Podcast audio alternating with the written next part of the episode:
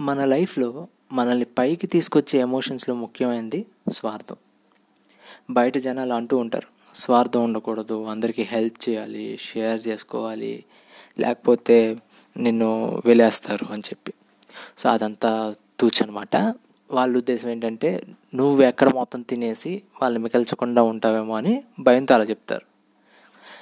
జనాలకి మంచిగా భోజనం పెట్టడం ఎంత ఇంపార్టెంటో నీ కోసం దాచుకోవడం కూడా అంతే మంచి పని. లేకపోతే ఆకలితో ఉండేది నువ్వే.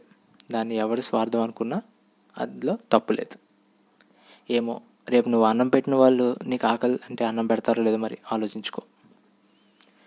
మీరు ఎప్పుడైనా గమనించారా? మీ చుట్టుపక్కల కానీ మీ ఆఫీస్లో కానీ వీడు చాలా సెల్ఫిష్రా అన్న పర్సన్ చాలామంది మీద బెటర్ పొజిషన్లో ఉంటాడు.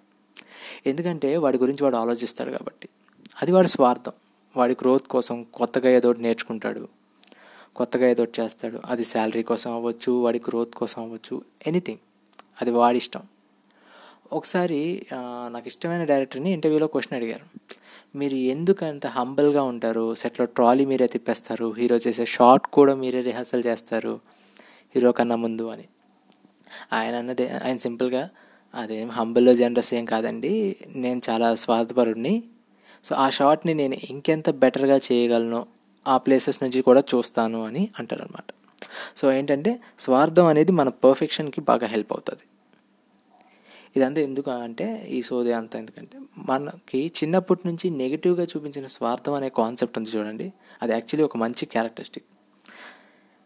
అది లిమిట్లో ఉంటే చాలా మంచి క్యారెక్టరిస్టిక్. మనకి ఏ జీవితంలో ఏదైనా అచీవ్ చేయడానికి బాగా హెల్ప్ చేస్తుంది అనమాట అలా అనిపిస్తున్నారుగా ఉండిపోమని కాదండి. మన కోసం మనం చేసుకోవడానికి యూస్ చేసుకునేలా ఉంటే సరిపోద్ది. లైక్ మన కోసం మనం ఎక్సర్సైజ్ చేయడం కొత్త విషయాలు నేర్చుకోవడం కొత్త వ్యక్తుల్ని కలవడం. ఇదంతా మన కోసం మనం చేసుకునేదాన్ని అని ఆలోచించుకుంటే యూ విల్ గ్రో మోర్ అనమాట సో లాస్ట్లో ఒక్క మాట.